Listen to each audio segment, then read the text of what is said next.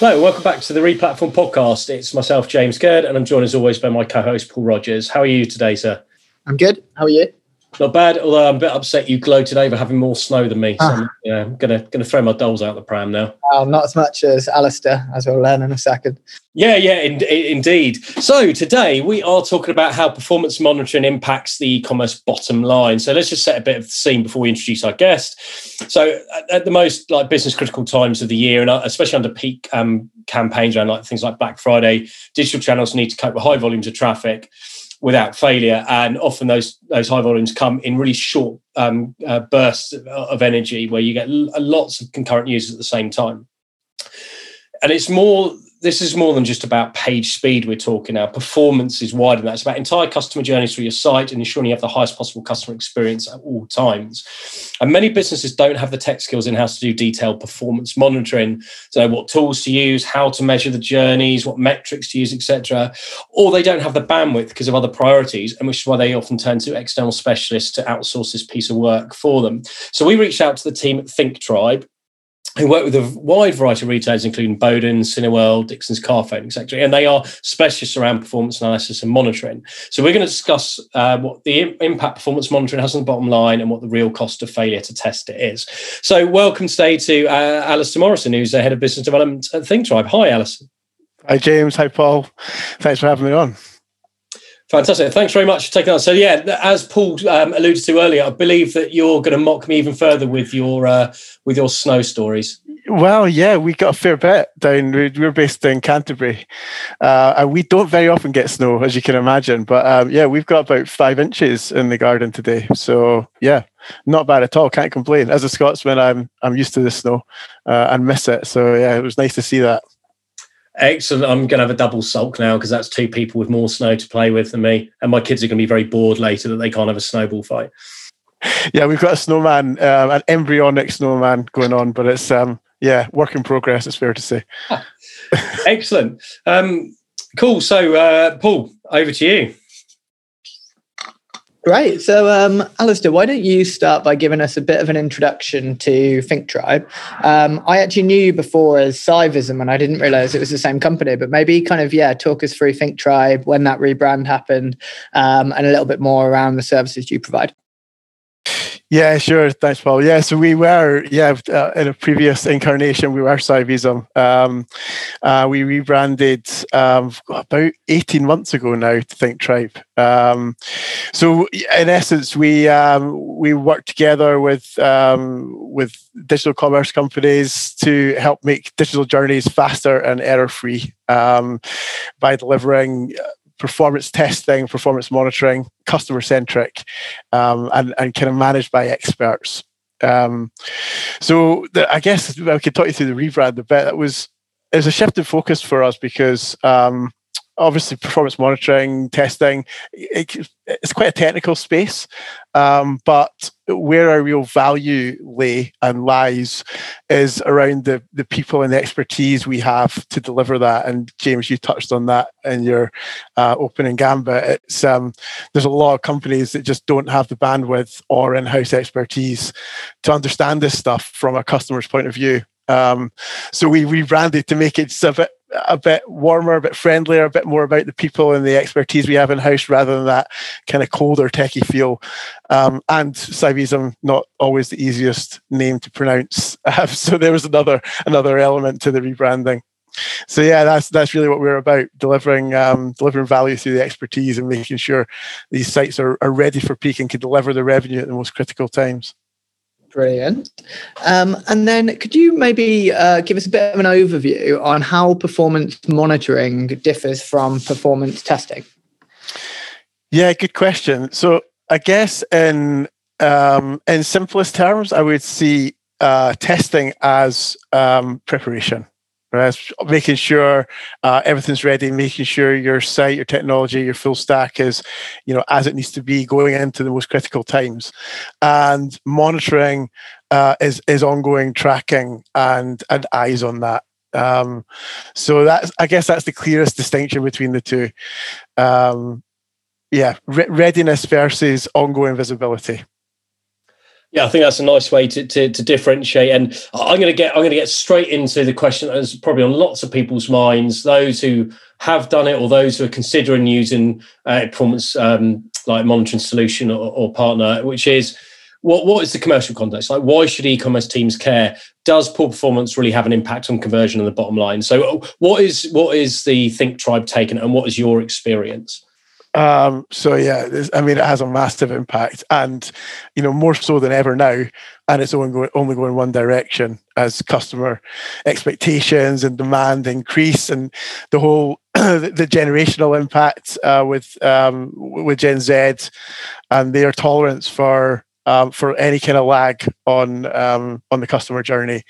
Um, so, stat uh, that, that I read recently is that 84% of consumers will abandon their purchase if the online experience is poor. Uh, that's that's a massive number, um, and obviously the, the impact of that is customer churn. It's lost revenue. It's but it's also on top of that it's, it's brand damage. Um, you're seeing more and more with, you know, sites that struggle during those peaks.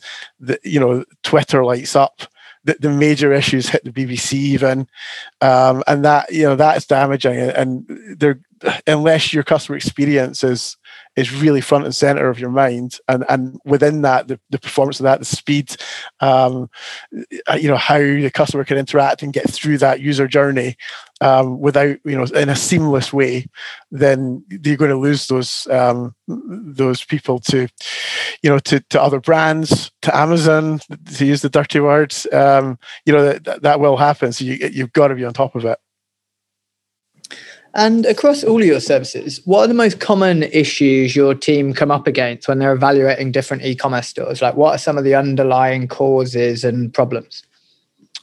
I mean, it's wide ranging, um, but I'd say a common theme we've seen, particularly uh, the last 12 months or so, is the impact of third parties on on the performance of the site. And those third parties could be absolutely mission critical um, or they could be not mission critical, but still having an impact on performance. And it's amazing how many online retailers don't even know how many third parties they have on the site and what they're all doing, what they're facilitating. Um, are they are they critical? Are they important? Uh, uh can they be stripped out and have a have a gain? Um, and even changes to those third parties. I've seen several instances where just the smallest change uh, has had an absolutely catastrophic impact on um, not just the not just the speed of the site, but actually the capacity. Um, so that's a, that's a big one.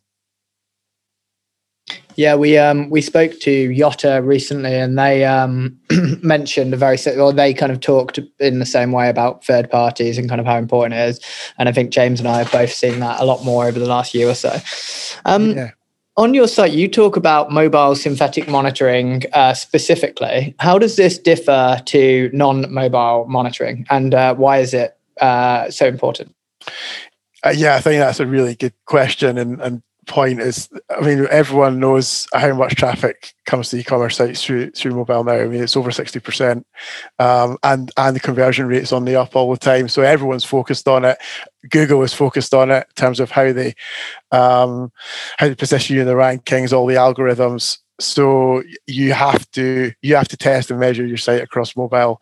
And that's not just you know just the agent. That's about um, monitoring you know in ios running safari you know a, a, simulated device to see what the not just what the site uh, looks like but also how it's performing on those specific um, browsers and devices. Um, so you get a real interesting picture of of how the site executes across those different platforms. Um, and if you're not covering it, then then you really should be because it's where your customers are shopping. Question I got around um, emulators. I've seen emulators used in different guises um, by UX teams, e-commerce teams, etc. How accurate are they? Um, and and how when you're working with uh, teams, how do you ensure the user journeys you evaluate are, are aligned with what real users are doing on the website? Yeah, another great question. So there's, there's a few ways. Um, so in terms of focusing on the the realism, which is a big thing for us, uh, we always start with start with the customer. It's always about the journey, and not just the journey, the the profile as well. So um, we we look at data a lot looking at historic data, uh, looking at um, you know analytics around peak activities, and really using that to drive not just as I say those journeys, but what what does the mix of those journeys look like under under peak? You know, so at Black Friday 2020, what was traffic doing in, in lockdown in a almost digital only uh, Black Friday? What were the volumes? But what you know, how many were browsing? How many were searching? How many were adding to bag? How many were going through the checkout? Um, how many were registered? How many were new? And and making sure that you're stressing the site in a realistic way. That's one way. The, the other way, uh, going back to your question about emulators, they, they definitely have place. We always run our journeys in, in real browsers. Um, so we will run, uh, you know, Chrome on desktop or Safari on an iOS device. So you are rendering um, everything on the page as well and executing all the JavaScript and making sure that, you know, that this the site is being um, being stressed and, and monitored in um, in the way that customers are interacting with it. Yeah, I think that I think that's the key thing, isn't it? Is, is emulators are very useful doing things at scale and automating, especially specific tests for whether something is functioning.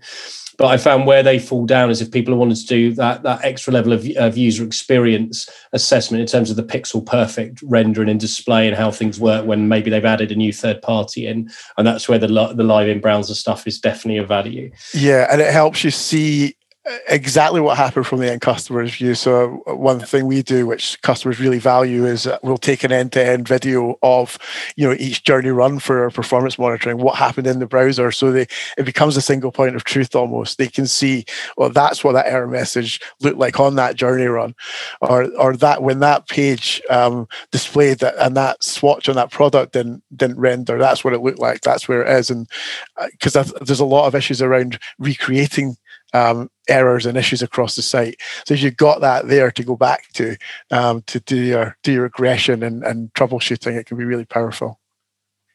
And um, when you're working with people and you're talking about the the emulation versus the the live browser, because obviously the more live browsers you add into the testing, that increases see the, the scope of work and therefore cost and effort.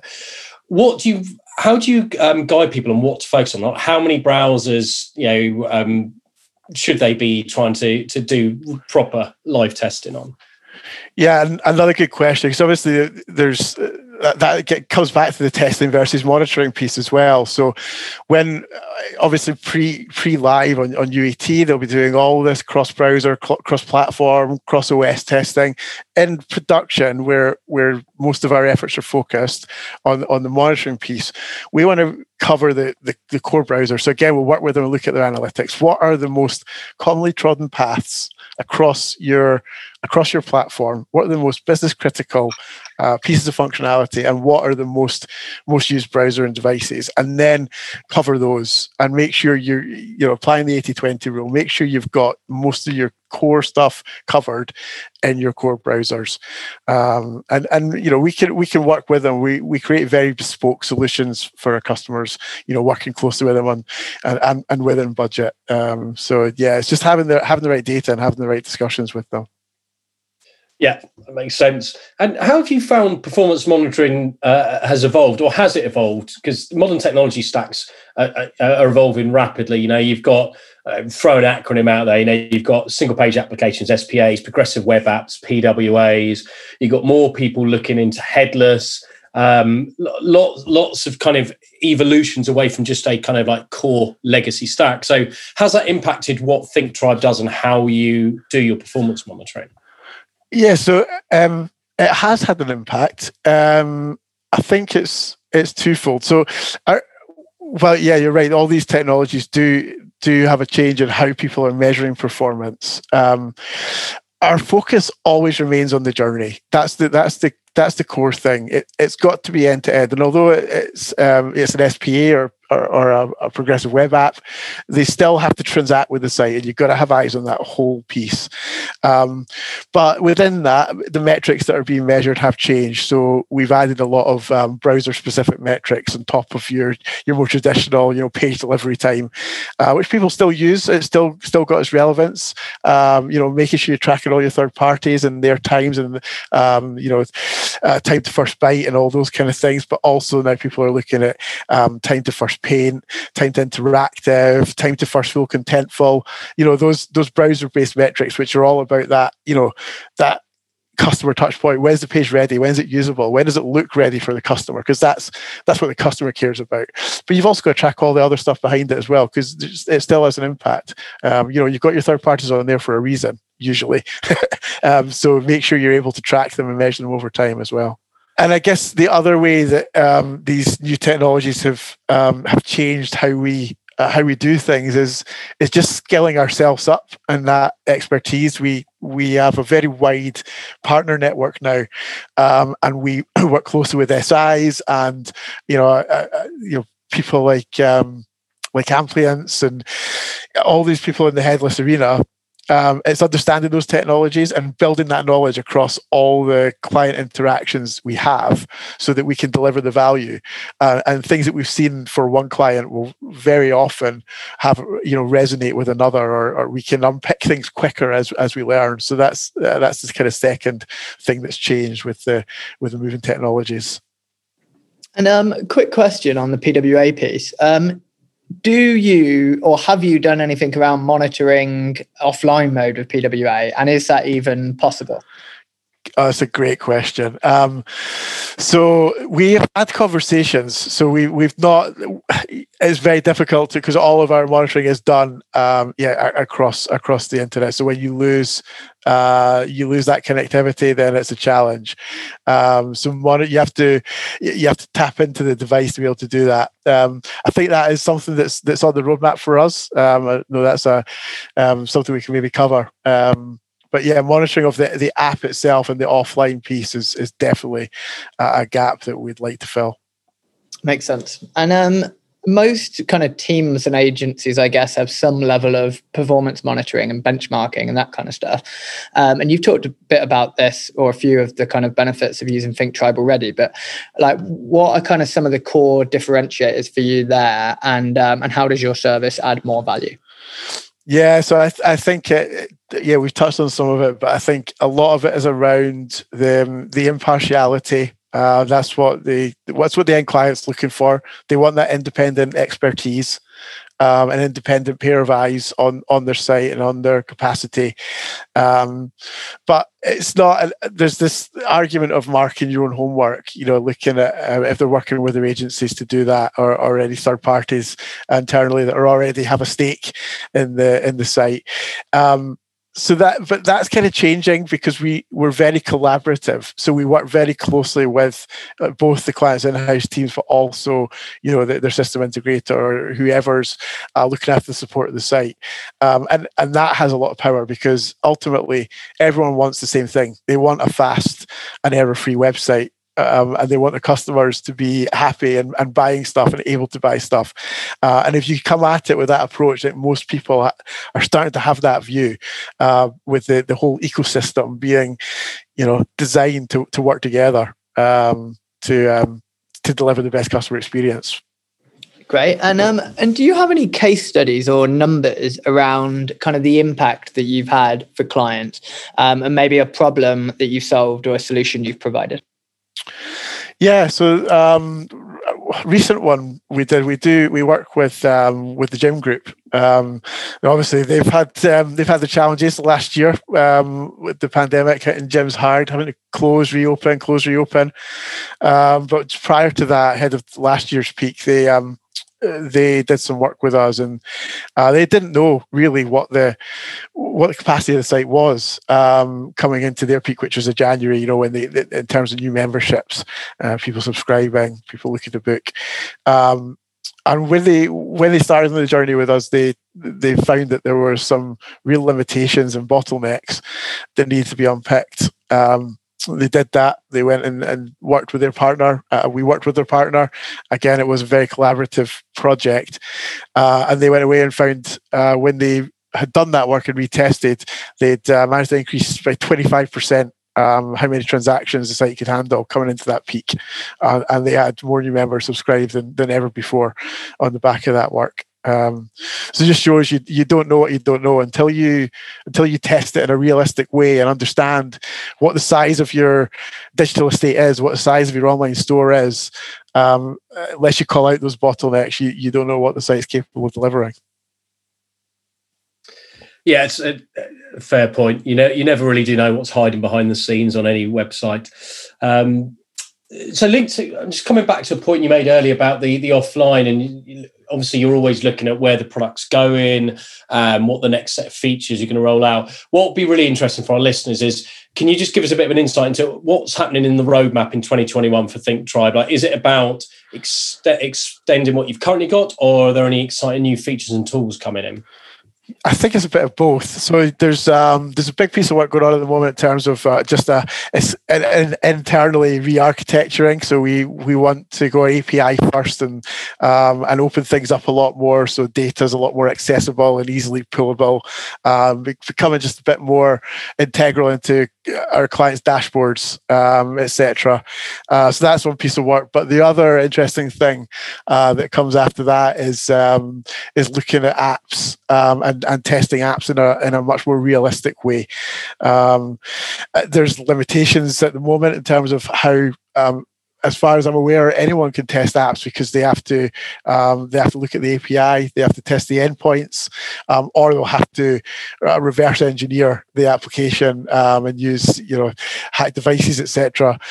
Um, we are looking to um, go one better and be able to monitor and test real apps, um, which is yeah quite a big piece of work, but it's it's the next most exciting thing on our uh, on our roadmap. Fantastic. And um, is there a kind of committed time? I know this is probably a silly question because roadmaps are always moving feast, but is it likely to be first half of the year? Um, my head of, head of product would actually absolutely kill me if I gave you any fixed dates, of course. Uh, but yeah, I think the, the API piece is a big piece. That's a modular rollout, so I think um, we'll start to see fruits from that. And you know, certainly in the first few months of the year. Uh, but the whole piece is probably a full a full uh, twelve months of work but the um, the real app will will start in earnest um, alongside that as well. Um, so yeah, I'll just I'll just reach out to your product manager and let them know that you've you've committed to end of Q1. Yeah, absolutely. Yeah, you'll love that. He'll absolutely love that. Excellent. Uh, and a key question I've got to ask as well is I think for some some businesses I've worked with in the past, the the thought of using an external specialist for perform proper performance analysis monitoring feels too expensive or it feels uh, unattainable for them. They think it's like it's something that big organizations do. Like what what would the entry point be in terms of pricing for for like because i know a lot of this is bespoke solutions. Are you able to give us an indication like of of like the the pricing? Yeah, I, I, mean, I yeah, I can give um, I can give the listeners you know ballparks, uh, and our clients are are very wide ranging. Um, you know, we obviously work with um, you know with the big organisations like Dixons Retail, but but we work with much smaller um, online retailers as well. And and certainly in the last um, last twelve months, uh, with with the shift that we've seen, all these um, you know online has just become so big because of the way the world is, uh, and people having to pivot and move quickly. Uh, then we've got more clients that kind of size, and we we do tailor our solutions to meet those requirements. Um, so your clients spending anywhere from you know 10k a year with us um, up to you know obviously the, the the bigger the bigger organizations are spending a lot more but um, you know we we certainly have solutions that can can do a good job and we have the expertise that can deliver for for smaller organizations as well Brilliant. Yeah, I think that's um, really interesting. Um, one quick question for me, actually, before I ask the final question. Um, what proportion of your, just from looking at your site, you've obviously got some great brands, but what proportion of your business is ecom? Yeah, I would say uh, 70, between 70 and 80% is probably, um, is probably ecom. Um, we do, I mean, anyone who, um, who has high high transactions online is um, is within our kind of target audience, um, and where brand is important as well. Um, but yeah, we we we are uh, kind of most prevalent in the in the e-commerce space. Okay, makes sense. And then last question. So, if our listeners want to learn more about Think Tribe, um, what's the best way to contact you? Sure. Yeah. Well, I, I hope they do. Um, yeah. Please reach out to us. Uh, they can find us on the website, which is uh, thinktribe.com. They can find us on LinkedIn. They can follow the company. We've got our, our own company page, Think Tribe. They can connect to myself, Alistair Morrison, um, and they can email me directly, uh, which is Alistair, A L I S T A I R, dot Morrison at thinktribe.com. Fantastic. Thanks very much. It's been a really, really uh, interesting episode. Uh, I like it. Lots of practical tips and advice, um, and should be of interest to everyone listening because every site needs to understand how its performance is doing and and do monitoring. So um, do reach out if you want to know more. But big thanks, Alistair, um, for Think Tribe for coming on. So thanks for sharing your knowledge and advice. No problem. Thanks for having me on, guys. It's been really interesting. You're welcome. And thanks, as always, to everyone for listening. So keep your ears open for the final episode in our performance analysis series, which is coming next week with Al Whiteman from So What Analytics on web analytics implementations.